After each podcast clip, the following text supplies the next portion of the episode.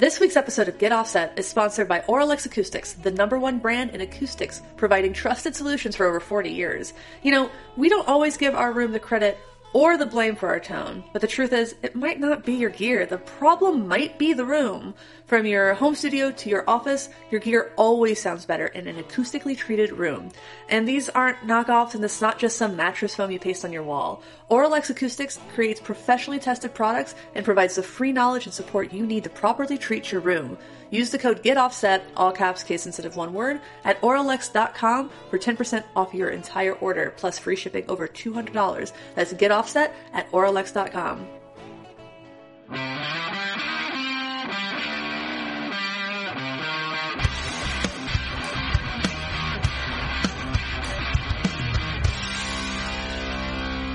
Welcome to the Get Offset podcast. My name is Emily. My name is Andrew. My name is Jessica. And my name is Peter. And Jessica and Peter, where might people know you from? We play in a band called Deep Sea Diver. Uh, you used to be the touring drummer for a band called Roy. Oh yeah, Roy. I'm sorry. it's like 20 That's years my ago. claim to fame. In high school. Fueled by Ramen Band. Ever heard of them? No, I have. neither. yeah. Wait. Isn't there a band called Fueled by Ramen? Uh, Isn't it a label? it's a label. Sh- Oh, it's a label. That's though. what I'm thinking. Nice. That It's sounds like a pop really punk familiar. label that Roy found themselves on. Oh yeah, yeah. Enough about Roy. it's a shame about Roy. You're a shameful band. Mm. But I like pop punk. Me too. Well, that makes two of you. Yeah. yeah. I was never, never super duper my jam. Yeah, well, I, I feel more you. for me. I mean, I don't feel like it's pie, but sure, more for you. Uh, well, there's pepperoni pizza. There's only so many slices for the pop punk fans to go around. Two pieces. No. And we've eaten them. Okay. I feel like we're getting farther away from it. Mm. Uh, so we had a couple false starts. I clapped. I scared the cat out of the room. I have not clapped. Do you have cats in your room, Andrew? Uh, I do, and I think one of them was about to use the litter box. So, uh, thoughts and prayers, if you will. Yes. Get that um can of air for air Febreze or whatever ready. Yep.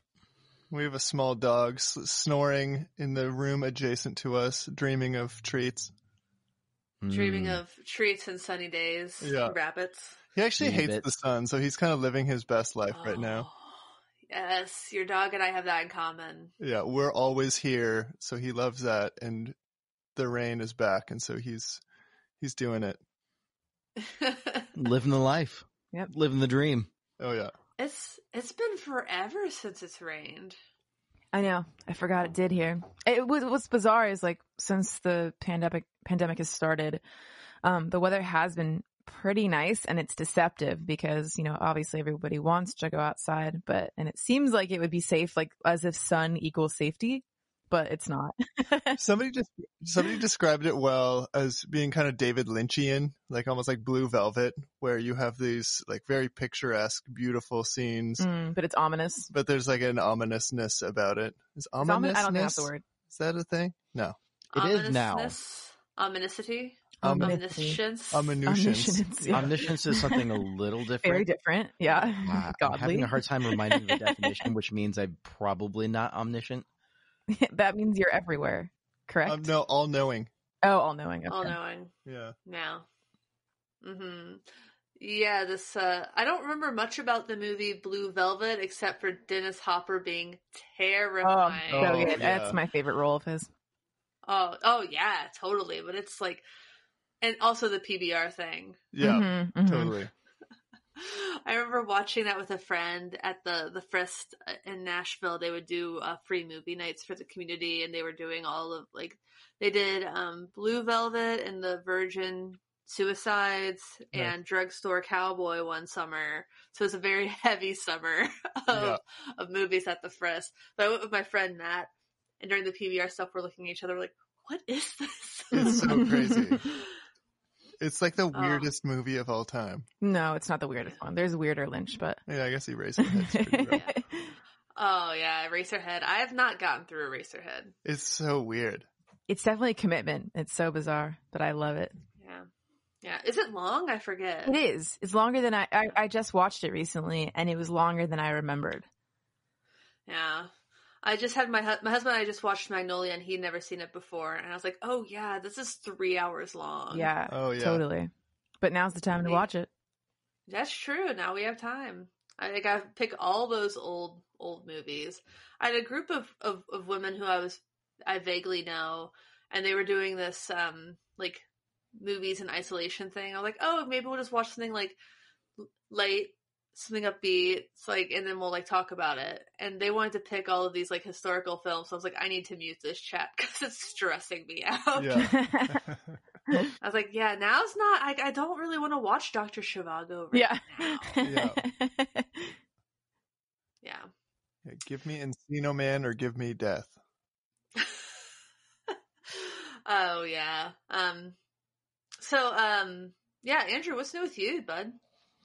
Well, uh, it's been a relatively sunny week, which means I got to get some yard work done, which I know is super boring, but uh, the the flip side of that is I've been super uh, kind of held down low by all of this last few weeks and just trying to break out of that rut and getting some good physical outdoors and sunshine. Uh, it was a pretty pretty solid week, and then it capped it all off with a nice fire pit last night. I think I accidentally burned the handle off of my grill.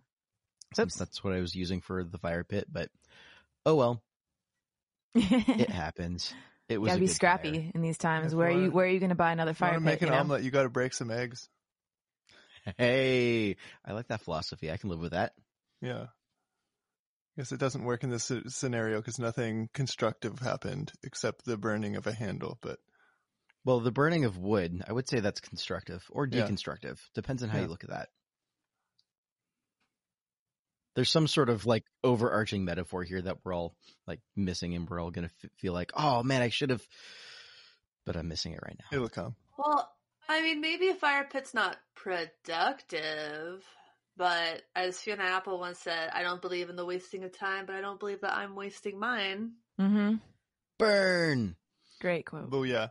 It, it could just be the enjoyment of the thing. Yeah. We, we've actually talked a little bit on the podcast about how you don't have to feel like you're being productive during this uh, very, very surreal kind of time. Speaking Yeah. of being productive, I've been slowly chipping away at my pedal board build and I made the cutest little patch cable last night. Oh. It's a whole one inch long Oh, sweet little baby. because I've got uh the King of Tone is right next to the Mount Hood, like side by side. So the output to the input's literally like an inch and a half if you include the connectors. And I gave Mhm. it a little bit of slack. I love that. So Soldered really cable cute. or non?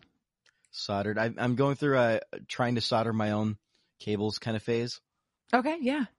It's kind of fun. I've got SP 400s for my patch ends, and I've got I don't know what brand the cable is honestly, but it's this little uh, like seafoam green cable. Yeah. Is it from Covenant?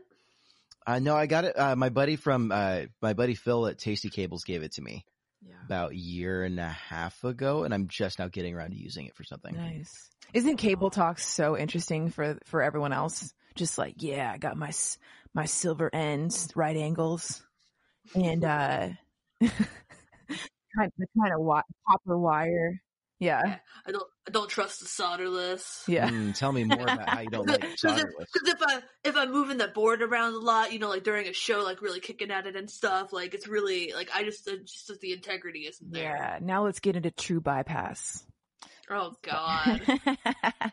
This is- butt for that Very, conversation. very geeky talk. Ugh. well, I think that's what some people come here for. Sure, I'm out, I'm all for it. I'm all for it. I'm still learning your audience, so just just veer me in the right direction. Well, we are a guitar podcast geared with the goal. I'm sorry, God, let me start over. It's early, y'all. Um, we are a guitar podcast that has set out to offset the status quo of gear culture, and I think Mhm. maybe yes. super technical talk is maybe not the best way to offset the status quo. I we could get into the psychology of it, like how women aren't socialized to care about technical jargon and stuff, but Right. I think it's kind of it, it. In the music world, it becomes a little unavoidable at a point. Yep. Yeah. It's actually really enjoyable for me to uh, see people attempt to mansplain to Jessica, and then she'll speak the language more fully so and with more substance and understanding, and a lot of people just be kind of shut down and they don't know what to do. Yes, that's a good feeling. It's so yeah. Uh, that happens a lot with like sound sound guys at venues where they will just kind of down talk and just sort of be smug and uh, Yeah. I don't have it. That's not no. Yeah, I- there's she- no room for that in any industry, and, especially when you're on the road and you're vulnerable to the last person that in the chain that makes you sound the way you're going to sound to everyone else. So But it doesn't Yeah. strike me as you're trying to like correct them or get back at them. It's not like a tit for tat thing. No.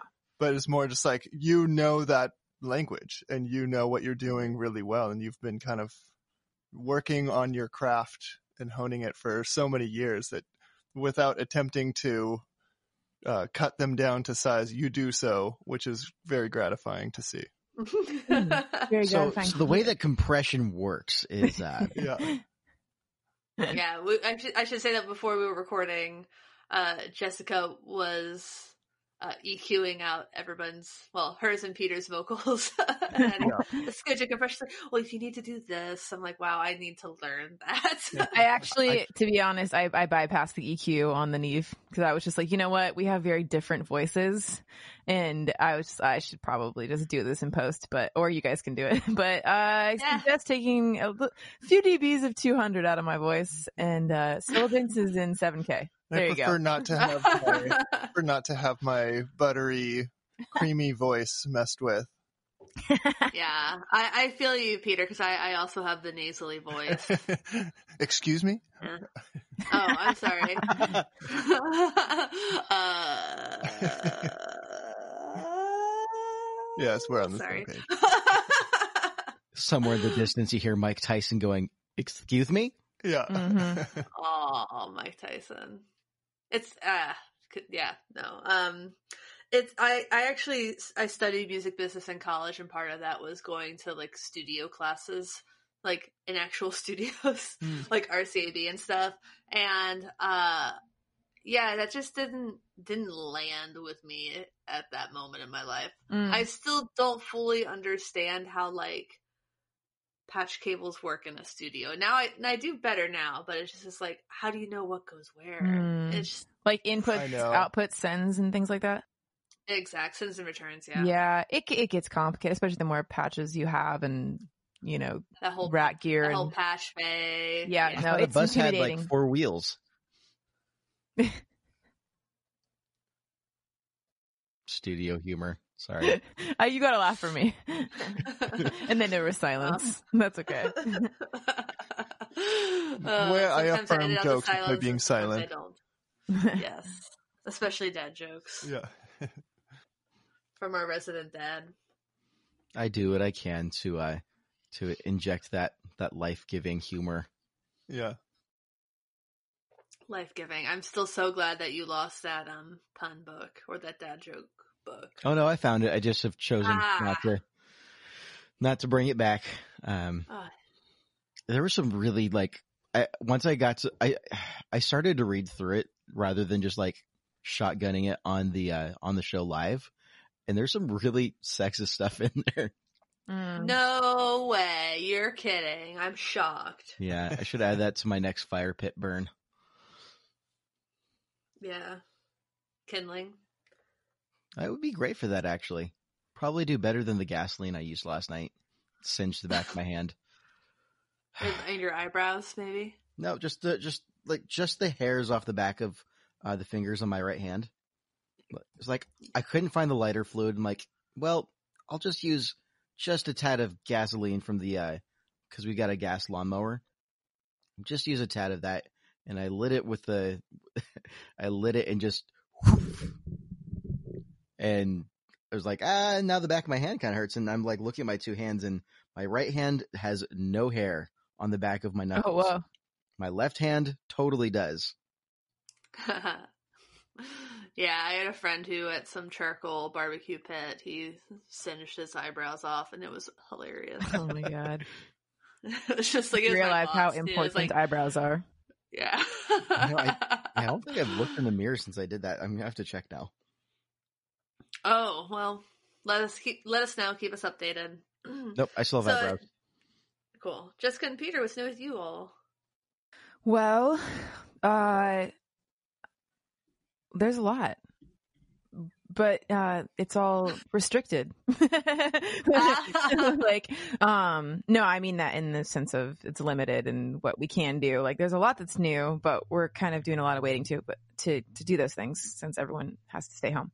Um, Mhm. but we are so when this whole thing started the pandemic we were like okay what can we do like to what what is in our gifting in our wheelhouse to help people during this time and music musically and we're just like let's do a live stream and let's do a really really fun interesting one where there's different segments and I don't even know if it was that clear to us. You know, I think we just we wanted to do something that was us. And so we just kind of like arbitrarily picked a time and a day and just started filming and I think it kind of took shape by virtue of things just happened and we figured out what we liked about that. And then we did a little bit more like honed version the next week. And I, th- I feel like every week is just kind of like a reaction against like what worked and what didn't work from the time before. Not to interrupt you. Not to be a uh, well you did. a sound guy I'm on out. the road at a ever show.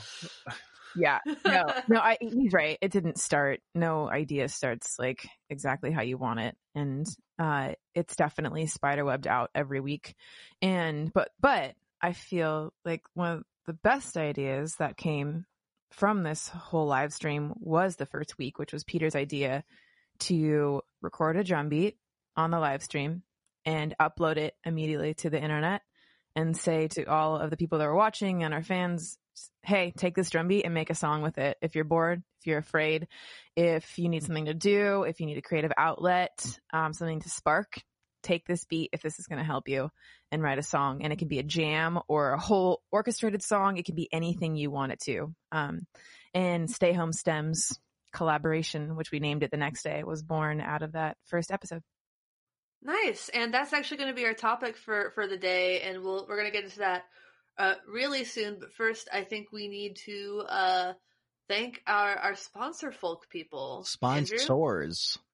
sponsor. Our first sponsor comes to us as Teisco. And that was a very dramatic pause on purpose to make you go, what did he just say? I just said Teisco.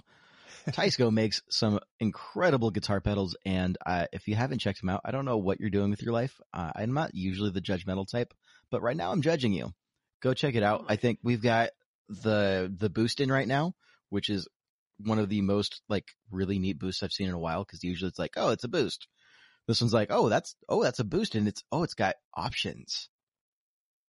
so many options. So, uh, Teisco, you might know from uh, the guitars from I think Japan from the '60s. Right. Re- recently, the people who uh, I think it's Band Labs Technology, the same people who own Mono Cases and Harmony Guitars. Uh, about last year, they started uh, releasing uh, pedals, and I have a couple of those. I have their Fuzz, uh, have the demo on that up on YouTube, as well as their Delay. Uh, but Andrew's talking about their Boost, which not only has tones for volume and gain, it has toggles, so you can have it just at the standard 9 volts, or you can bump it up to 24 volts, which gives you uh, more headroom. And then there's some like treble, trebly options that, you know, Andrew and I talked about last week. And I, it is a little far away from me in the room, so I can't read it because I was supposed to see an optometrist right before the shutdown of everything happened. And, um, I missed that appointment and I regret it right now because I can't see anything. How many fingers am I holding up? The thumb isn't a finger, so I'm going with two. That's actually pretty dang good.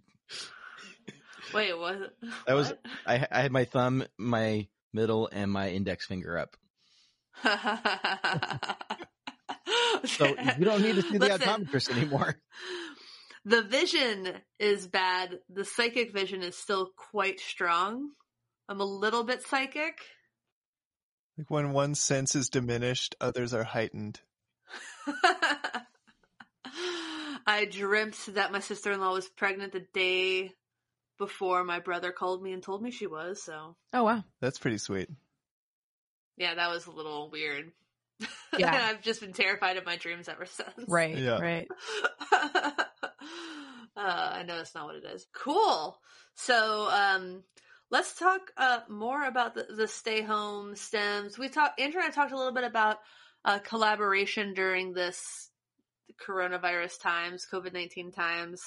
Um, so you say the stay home stems kind of came from just an idea you had. Was it during the live stream, before the live stream? Because I know the drum beat, the first drum beat came from the live stream.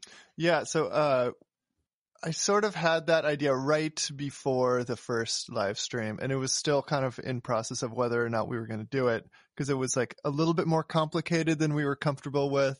Just recording something in real time and having it sound good enough and you know like I could have easily played it really badly and I I certainly didn't play it very well like listening back to it it's like the timing was a little bit funky and but there's something al- uh, I almost edited it. yeah, there's something almost like charming about it though, because it's like get that in.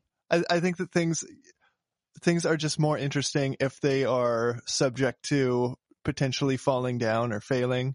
And so yeah, that happened. And then kind of more of the uh idea came just because so many people responded in that live stream. We basically said, we're going to make this beat available. If you want, we'll email it to you. And so there was just an overwhelming amount of people that asked us to email them and it took up so much time.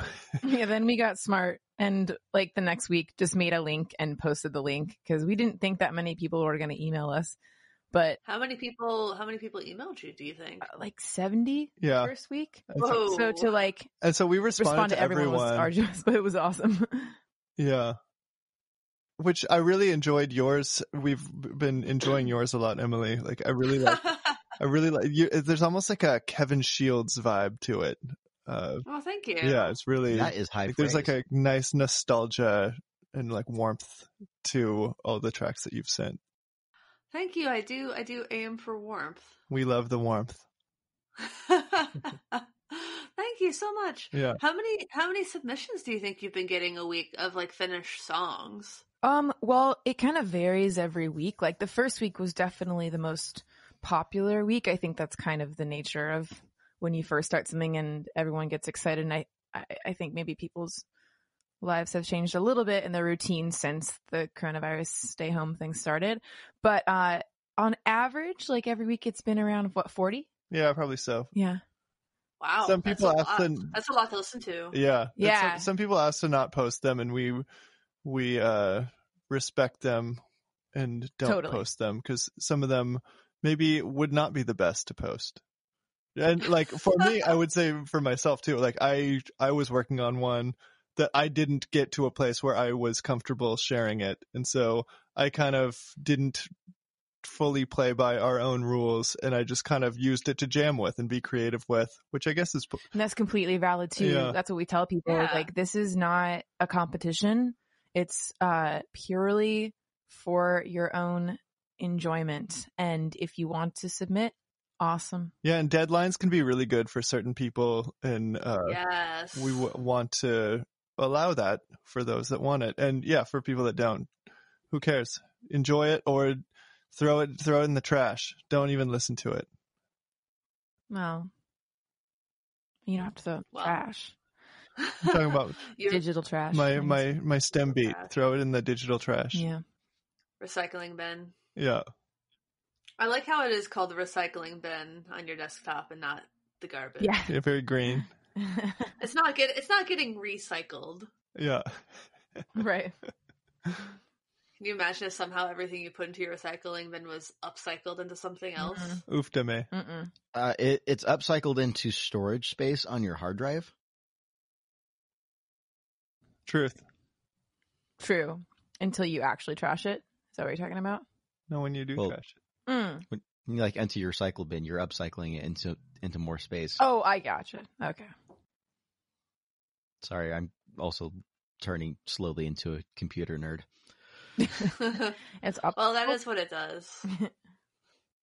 I delete things all the time. I th- I think that's a really great posture to have. Uh, just kind of taking a lot of that pressure off for folks when uh, when otherwise they might because a lot of people we've talked about this on the show they're feeling the pressure of I'm never going to have so much free time in my life. I better make the most of this. right. And it, it's kind of nice to have that the the permission given. To be like, hey, like you can if you want. We're not going to judge you for it. We're not going to be harsh about it. Like this is this is for you. And I, I think that's Mhm. there's something really special about that. Totally. I feel like, uh, you know, in a way, I think seeing She Shreds do the riff a day thing every year, Yes. I think that probably subconsciously influenced some of that. There's a dead, like deadlines are artists' best friends. And, um, I, it's And writing really is a fun to muscle that you have to stretch. Totally. And it was really fun to see everyone's participation in that series. Yeah. And it's also No, I had I had a lot of fun. I, I mean, I've done the the Wonder for Day a few times all the way through, and then sometimes I just kind of stop uh, halfway through. But it's Mhm. always like I always come out of it with like a couple things that I like. Like I don't like every single day's worth of whatever I did. Like some days I just wasn't feeling super inspired, and some days I come out of it like, oh wow, that was beautiful, and I'm gonna turn that into something at some point. Mhm. Mm-hmm. I think there's something to be said about uh, allowing yourself to not be precious about creation, and sometimes it almost lets your guard down, and you could create from a more honest place when you're not completely uh, nitpicking every little part of it, thinking, "Oh, if this gets released, then it's gonna showcase me not being the best or something." But just to be like, I want to release something even if it's not perfect, and I think art by the nature of it is always going to be imperfect and kind of like a little screen capture of a, uh, of a moment in time when you were in this particular place. Um, and yeah, it, it gives a little glimpse of that. And a lot of times you can look back at something that you did that you thought was um, embarrassing at the time and it might uh, lead to something else better or showcase some beauty that you didn't recognize in the moment. Yeah, it's like looking at old pictures of yourself when you were like 20 and insecure and then you look back and you're like, "No, I was I was really cute." Yeah. Yeah. Yeah. or that that song that song was also really cute and I did a good job. Yeah. Right. There's more value in it than you thought. Yeah, you're able to. Yeah. see imperfection as uh, something uh, Endearing. maybe? endearing or Totally. beautiful, or like part of a process or part of a journey, or something that lead has led you to where you are now, and that part of the journey is yeah, it has a particular beauty to it. Yeah, but let, let's talk about deadlines being an artist's best friend because I I agree and like I I I do music. I also do freelance writing, so I'm like deadlines are the only thing that has me doing things. Um, but it's not something we really talk about a lot in, in creative endeavors. So I was wondering if you all could talk a little bit more about like how deadlines you think are how you how you think deadlines are helpful. Mm. I think, at least for me, uh, Peter and I have very different ways of of writing. I like to mull over things or sit in uh, soundscapes and see where it leads me. Or I'm definitely more of the sluggish one when it comes to writing, and it can be my best friend and the worst thing that can happen because oftentimes I'll trash things that I've been working on for a while because I get sick of it and I've been working on it too long and then I overthink it. And Peter is the more impulsive one and he's an idea sparker. And so when the, the when those two things are put together, they're great. But if we try to do things on our own for too long, then not much comes of it. And we can write songs on our own, but I think the coolest songs come from us working together.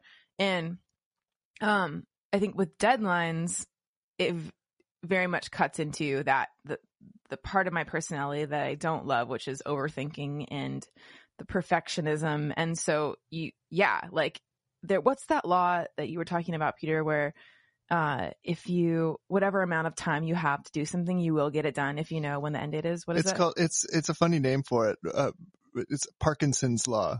It Oh. basically says uh, Like you can, you will be equally as productive and get the same result, um, given any timeline, uh, and your brain and yeah, your inner workings will find ways to stretch it out given the, the duration of the time.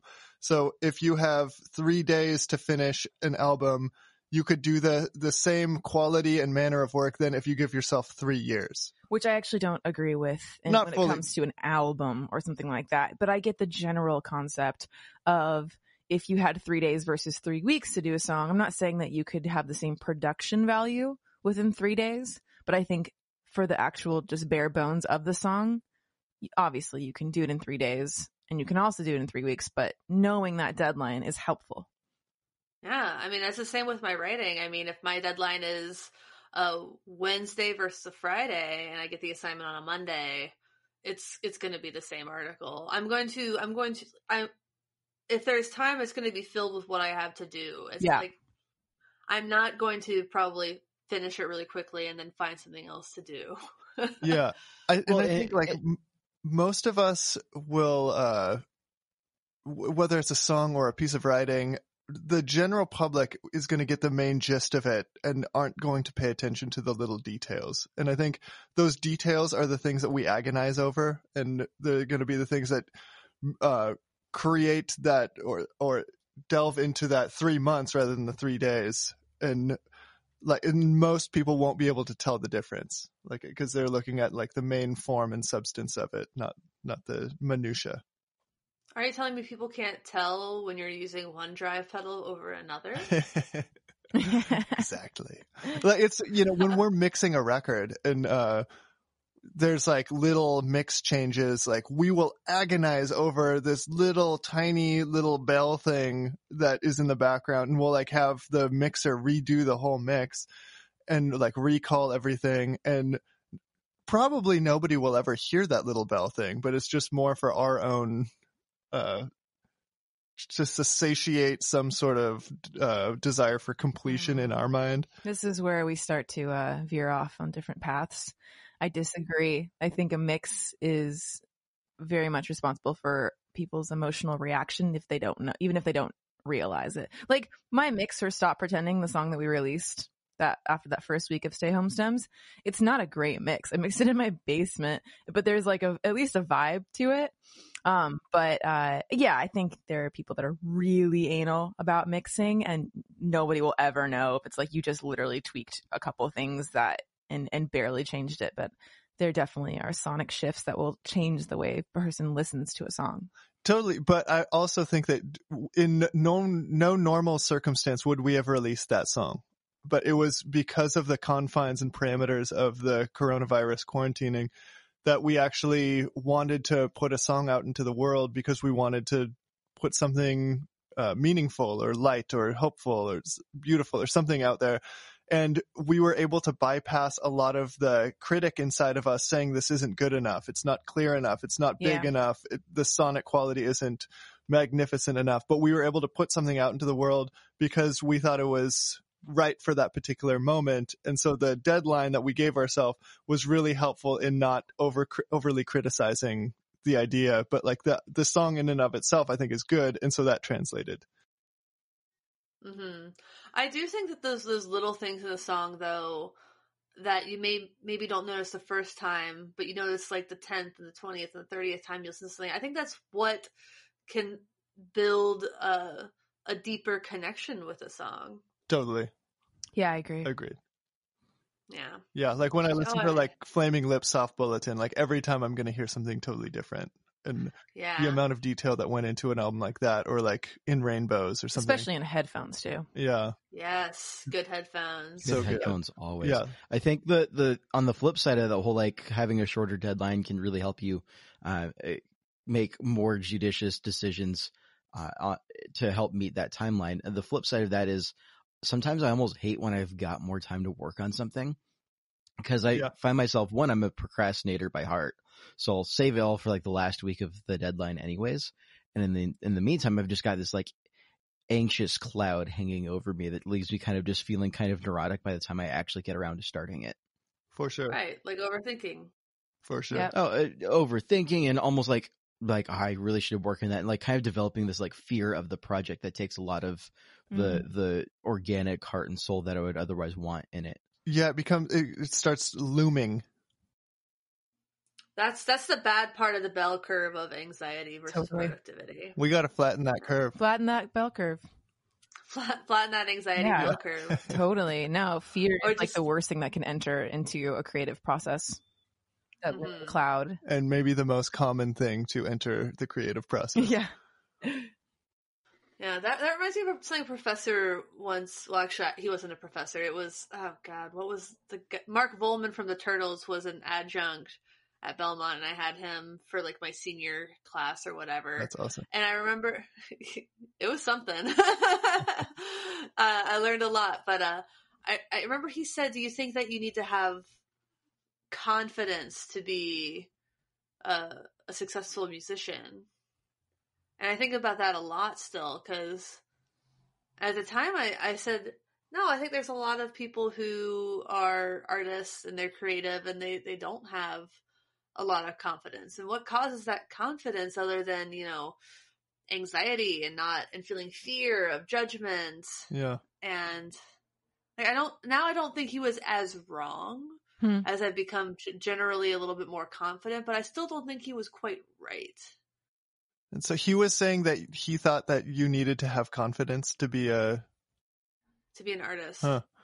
maybe in a certain way. Like I think that there's a sense Jessica and I were talking this morning just about the Fiona Apple record and like people that had a hard time growing up, you know, like or like this sense of uh it's maybe easier to be bold if you know what rejection feels like and if you're used to rejection or like bullying or um yeah and uh, there's almost like this fearlessness that can come with just like putting it putting yourself out there because you haven't ever felt accepted. Maybe that's like a coping mechanism that you're trying to find acceptance through art.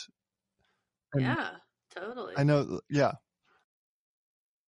I know fiona apple had a hard time growing up. Yeah. To- oh yeah, you hear it, especially in the latest album. Yeah. So, and I, I know a lot of people do too. I mean, I was never popular or cool in school or growing up, and uh, that I, I, I think that the biggest and most obvious result in that for me was I then I since I wasn't going out to parties on Friday, Saturday nights, I was staying home and I was playing guitar and I Yeah. was listening to music and I was writing and I was doing all these other things that you know have resulted in in hobbies and part of my profession. And that kind of came from having to build my own confidence oh, that didn't have any anything to do really with the acceptance of other people. yeah totally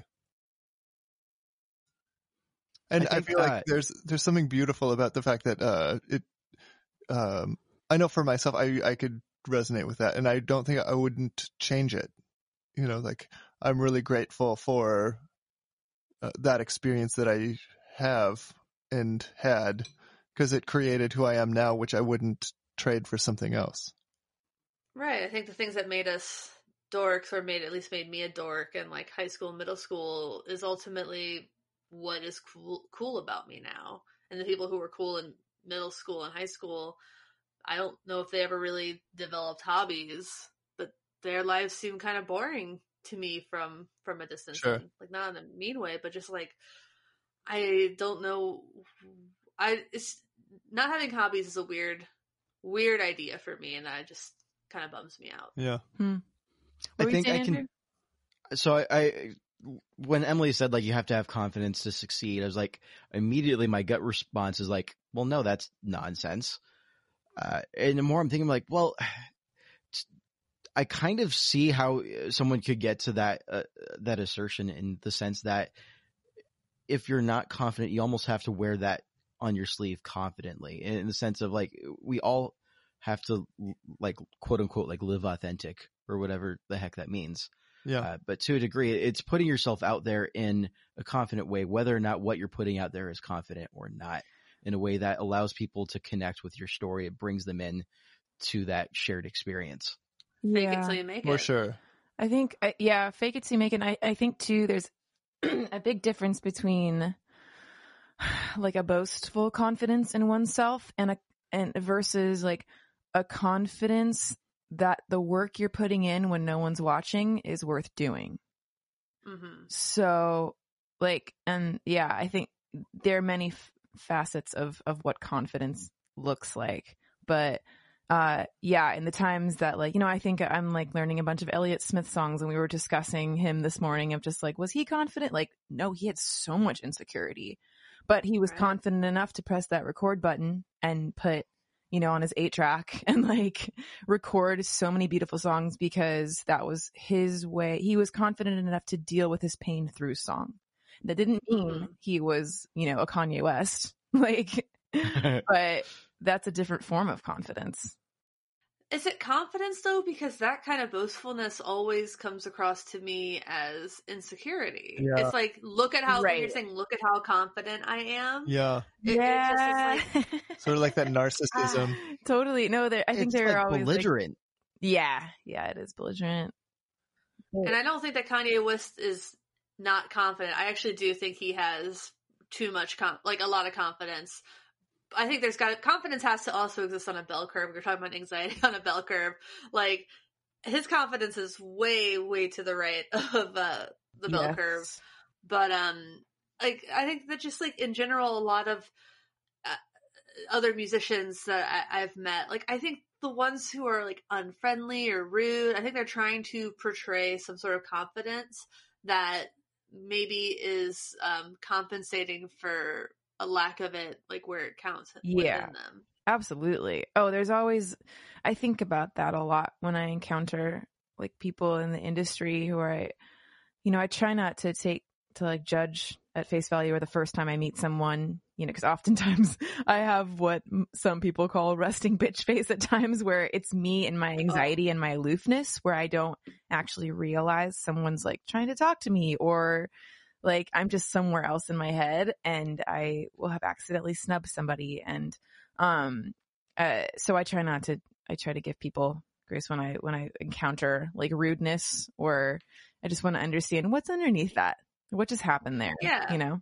I mean, it's that's something that they teach you in cognitive cognitive behavioral therapy. It's just like just because somebody is like having a bad mood, or maybe someone that you work with, like like walks past you in the hallway and doesn't say hi, and maybe your instinct is to go like, "Are they mad at me? Maybe they're mad at me. I think that they might be mad at me, and maybe they just had something else on their mind. Right. Maybe they're just you know didn't see you or something like that.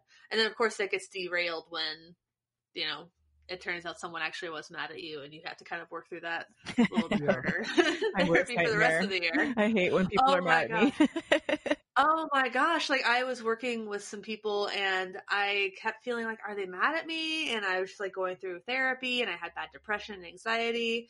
And my therapist is like, it doesn't necessarily mean that they're mad at you. Are you still doing a good job? I'm like, yeah, I think I'm doing a good job. And uh, then they opted to stop working with me. I was like, so they were mad at me. They were mad at me the whole time.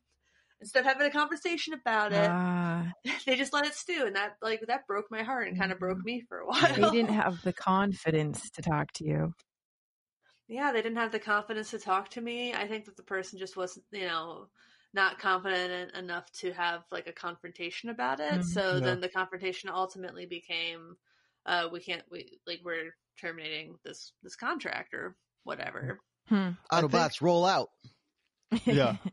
I feel like not to get like too Brene Brown over here, but uh I feel couldn't? like there's like there's like a vulnerability thing that maybe is like at the heart of these things that to reveal who you are and what you actually mean requires you to open up in a way. And so whether it's like uh dealing with confrontation or like boldness in presenting your art form is not necessarily this confidence of like I'm so great, look at my ideas, but it's more of just like this is who I am.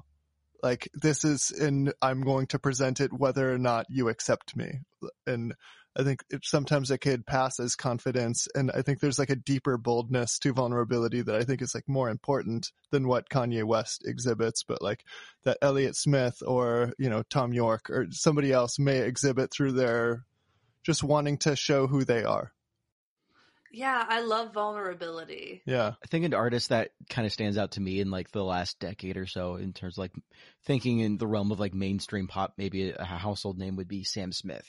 Hmm. Oh, yeah, who You can very definitively follow their story of uh, over the last uh, just just by listening to their music and what that looks like, and uh, I think that's an artist in in that realm that I've always been very fascinated and captivated by, Hmm. and it's Yeah. really refreshing in comparison to other artists in the genre where you don't really feel like it just feels so generic and they're not really opening up about themselves or you're not really getting their own story. You're just Yeah. getting a Justin Timberlake, I wear a suit and tie. Cool. Like I don't Yeah. Yeah, connect I with mean, that. I mean, sometimes you connect with that. Like sometimes you feel boastful, and sometimes you feel like exuding that. And there's a time and place for that. But I, I mean, vulnerability is just more my my wavelength. But at the same time, like I've had I had a meeting with a publisher in Nashville once when I was doing that kind of thing. And he just straight up told me that he thought my songs were too vulnerable and no like female country singer would ever want to sing a song that made them seem so vulnerable. Huh. I was like, I was like, well, maybe this is not the right industry Huh. for me. Yeah. Yeah, Kacey Musgraves must have not existed yet. oh, it was such like crap. crap. I mean, like there were there. I mean, God, like I, yeah. oh, I'm Kacey sorry. Musgraves did not exist yet. Um, really, it was kind of like 2010 ish, probably. Ooh, 2010. Wow, that was 10 years ago. Yeah, a lot's changed. I think. I mean, look at some of the biggest records of like the last ten years. I think of, um, oh my gosh, why am I blanking on his? Oh, Also, Kendrick, country music. Kendrick Lamar. Like Oh yes, has you know two of the best records of the last decade, uh, and like he's singing like "Ain't nobody praying for me," like, all, and he Yeah. repeats that over and over again, and he and it's so thematic. Like, uh, he he nails those themes and like, yeah, I don't, I, and in country music, I feel like across the board, I mean, it's rad. I love it. Yeah. Oh, especially what the, especially what the women are doing. I mean, this was also before like Jason Isbell was was famous again. Like Yeah. this was Yeah. kind of when his weird period between uh, the drive by truckers and him having a lot of success there and like his Mhm. first couple solo records which just didn't land and then him getting sober and just becoming like what he is right now Totally. like and like I oh, and the women in country music I think are doing great, but I think part of what that publisher said to me boils down to the fact that country radio hates women, Hmm. hmm and I feel pretty confident saying hates women. Yeah. So that's that. I think that's that's an added problem because I think a lot of the vulnerability, like it's almost more okay for the men to be vulnerable because then the woman is taking care of them, and and the idea that like the female listeners like they like vulnerability in a man, Right. but that for some reason that doesn't work with women in both the opposite way and the same way. Hmm. If that makes sense. That is interesting and unfortunate. That's Nashville. Sometimes I feel like It almost begs the question of like, does it actually not work, or is that just what the the execs think doesn't work? No, that's what the execs think. For That's sure, what yeah. the radio Yeah. thinks because like you look at like things like tour revenues and you look at uh, reviews and you look at Kacey Musgraves winning uh, like album of the year at the Grammys Mhm. and she can't get played on country radio. That's crazy. Sometimes I fear that that still exists, and you know, know that that still exists in like uh indie rock or rock music as well. You know, where it's easier to think that you're going to be successful as a woman if you're more like Saint Vincent, where you are emotionally veiled, but you're more of like this kind of like cool superhero. Not to like down talk her because she's great. But I think that uh, there's this perception of women that you need to be a, a, of a particular ilk to actually be successful, but like the getting to the heart of things or like revealing who you actually are is still really difficult to do because it's not hugely accepted. I mean, you have like Julien Baker, Phoebe Bridgers, and Lucy Dacus like doing their thing, but yeah, you're right. They haven't reached nearly the same sphere as Saint Vincent. Yeah. Mhm. But it is helpful because you have people like Lizzo, you know, that Mm. like, you know, were, or, uh, what's, um, Solange. Solange or, uh, who was the one that won all the Grammys this year? Billie Oh. Eilish. Billie Eilish. Yeah. Yeah. Like they're, Oh I think things are moving and they're progressing in a good way. And I think we're just starting to develop the language for certain things and to like actually understand some semblance of, uh, that was a lot of sibilance, by the way. Um, some semblance of, uh, equality or progress that I think, yeah, we're, we're just beginning. Hmm I guess we should probably try to pull the vulnerability conversation back to to the stay home stems because like even just from from me submitting some things like it is vulnerable like you, you you have to be vulnerable i think to um submit your music to people and then maybe see what they think about it just in general i think. Like you are asking for vulnerability because it's like it's out of your hands it's something that's very close to your heart probably and uh you have to see how people are going to you, you don't know how people are going to respond to it at 1st We're Mhm. asking people to share themselves, which is Yeah. by na- yeah, by nature very vulnerable.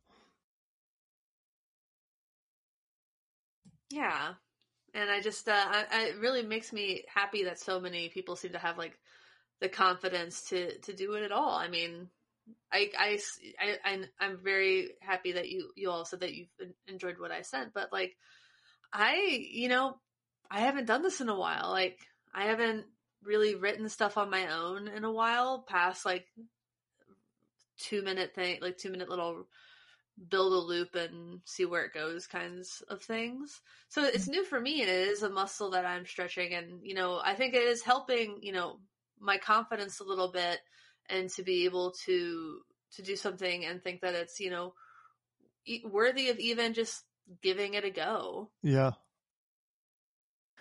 Ooh, yeah. I, I, I, I hope that I feel like creativity is infectious too when you see others going for it. I'm like, oh, okay, I can do that. yeah So I, I think that's one of the beauty, beautiful things about Stay Home Stems too. 'cause we're all in it together. when i see people create i usually either also want to create or if it's really really really good i just want to quit Yeah. that's how I felt yesterday when I heard the Fiona record. I was like, "Ah." i'm done yeah i'm never doing that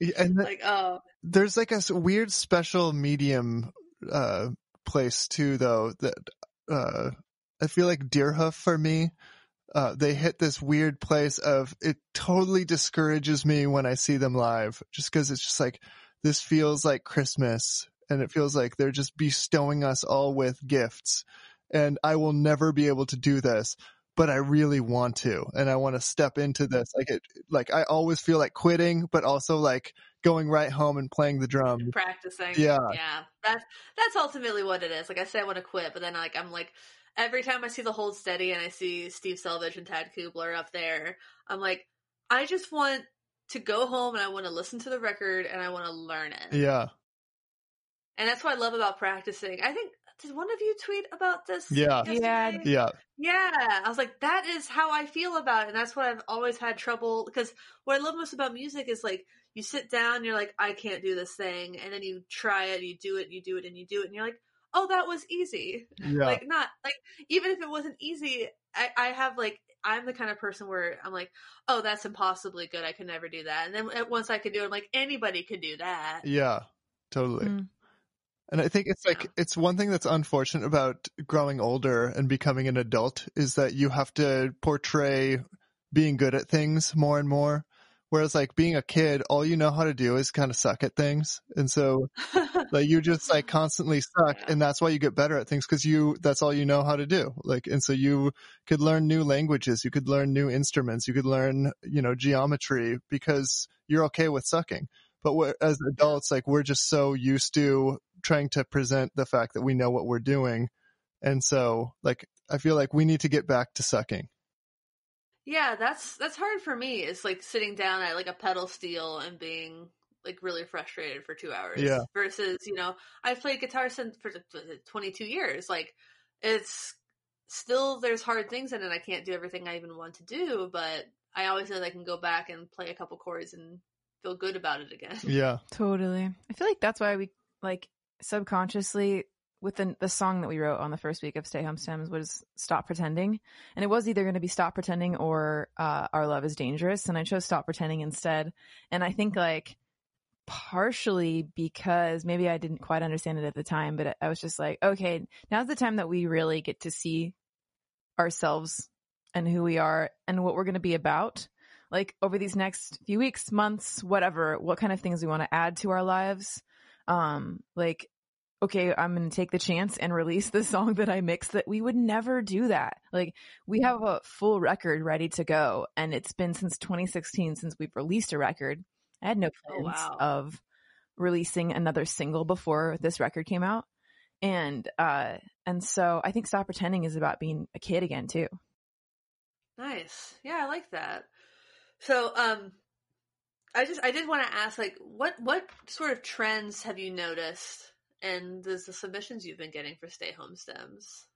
Mm, I I know one week you said that you noticed a lot more instrumentals. yeah, that was the week that I created the beat, the uh, the electronic beat. I think people got a little more like experimental on that one, and also it was the third week in where it kind it was of that was the second week. or was it? Yeah, It- last week. That's Last right. week was kind of like a spoken word week. Really? Yeah. That's awesome. Yeah, that's so cool. yeah. Yeah. Um I I've noticed a couple of trends of either people go really guitar forward with it or uh they get really weird, which is awesome. I love both. Yeah. And like there's this one guy, John Shork, who has ever all of his submissions are like I don't even know how the hell he mangles like what we're doing or what processing he's doing to the stuff, but it's so rad. And he'll do like Nice. very bizarre like string arrangements or like the beat will be in halftime and it has like just dr- it's drenched in reverb and it sounds like a John Moss kind of song or something like that, but it's pretty sweet. That's really cool. Yeah. So um, we're we're closing in on an hour, so it might be a, a good time to just wrap it up because we, we we know y'all are busy. Yeah. We want to be respectful of your time. Um. So Andrew, do you have any any closing thoughts? I, I've got so many thoughts bouncing around in my head. This has been a really wholesome discussion. I've, I guess if I have any thoughts to share, it's just I really appreciated this having you both on the show. It Oh, thanks for we, having We've us. loved it. Yeah. Um. And if people want to uh, participate in the Stay Home Stems, how can they do that? Yeah, you can just go to our website, which is www.thedeepseadiver.com, and there is a tab that says Stay Home Stems on it. And it will give you all the information you need. There's new, we do this weekly. So you have on Monday, every Monday by 1 p.m., the stems will be in the folder from the link that you'll find there. And uh there's also a guidelines sheet that you should read that helps, gives you all the information you need. And submissions are due every Saturday by midnight. Pacific time. Yep. Or it doesn't really. I mean, as long as we wake up to your submissions, cool. If you want to send it at 3 a.m., I don't care. You just let out our big secret. I figured. But yeah, Real quick, like some of the trends we're seeing, like it's beginning to be really fun to see who's doing it over and over and to see their musical voice and how it's like, uh, seeing how it's unified week to week and like some people are just like blowing our minds every week. So I really look forward to, uh, getting submissions from them and realizing that there are a lot more, um, uh, God, There's a lot of people that we want to collaborate with just hearing their submissions. Yeah. Which is like, oh my gosh. yeah. Like, we should have them come in the studio with us next time for this song or whatever. But Yeah. it's really awesome. realizing that people are way more prolific than us because we did one the first week and then we've been just kind of like tripping up the weeks following up just because it's like i don't know what to do i don't know what to say do we have anything creative i don't know and so yeah realizing that people are doing it week after week and we're like holy crap i wish i could be more like them Yeah, it's inspiring. Nice. Awesome. Uh, yeah, is there anything else you, you want to say to the people before we, we scoot? Yeah, do the stems with us. Stay home and make stems or download the stems and then make your own music. Um, that and keep your eyes peeled for some really exciting news coming up from us in the next month. Nice. yeah and Awesome. hang out with us on our live stream if you feel oh, like it's, live streaming. it's so fun and it gets dorky and weird and serious and all the things. And it's at Sunday nights at 7 p.m. Pacific time. on instagram it, it, it is like a TV show. It does have segments. It's pretty amazing. I think I I, uh, so, go ahead. I have ADD, and so it kind of helps. uh Scoots the process. Yeah, like once I start getting bored, I just kind of imagine other people are too. nice. Uh, cool. Well, um, if you listen to the podcast, again, that's uh, thedeepseadiver.com.